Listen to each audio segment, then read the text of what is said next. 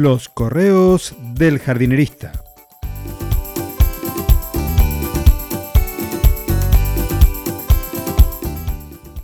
En el episodio de hoy, Mechanics y la desertificación.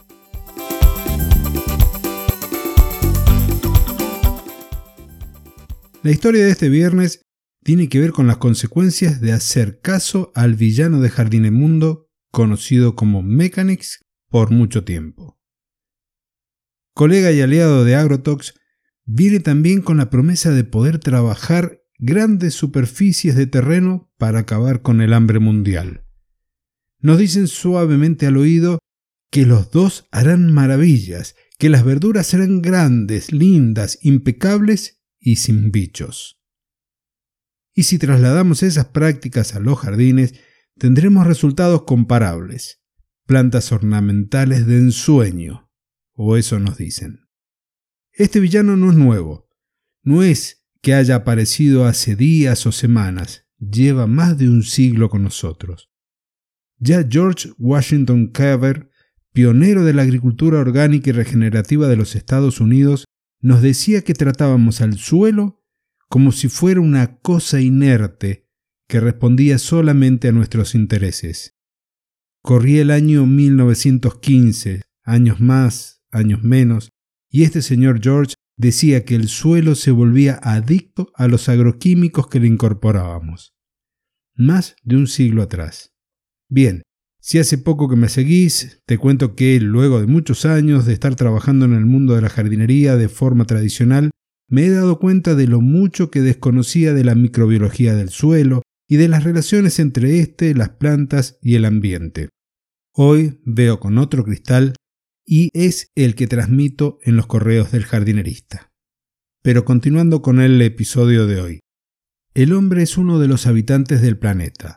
Uno que gracias a su capacidad de pensamiento y de crear objetos resolviendo problemas, llegó a un punto en donde se considera que sabe más de la agricultura que la propia naturaleza.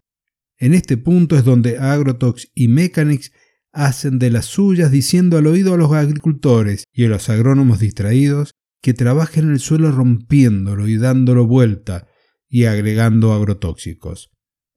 Como alumnos obedientes, meten sus arados poniendo patas para arriba el campo, para luego agregar fertilizantes de síntesis química y pesticidas que cuidarán su monocultivo. Nada más alejado de lo que ocurre en la naturaleza. El personaje de Jardiner Mundo que hoy te presento rueda de felicidad cuando los tractores y el resto de maquinarias agrícolas se hacen más grandes.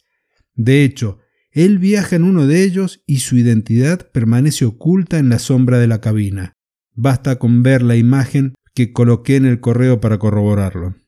Por suerte, en la Tierra existen personas que se preocupan por el planeta y se ocupan de estudiar y difundir técnicas agrícolas que imitan los procesos naturales y que logran rendimientos iguales o superiores que los que se tienen con las técnicas científicas. Uno de ellos es el agricultor, biólogo, ecologista y filósofo japonés Masanobu Fukuoka, que hasta sus últimos días en el 2008 difundió lo que llamó agricultura natural.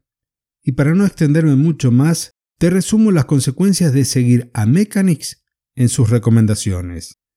Arar dando vuelta a la tierra y dejar el suelo desnudo, sin cobertura verde, hace que la semilla de las plantas ardenses mal llamadas malezas, queden en condiciones de germinar. Los microorganismos que forman el suelo y dejan los nutrientes disponibles para las plantas se mueren, y más si Agrotox participa.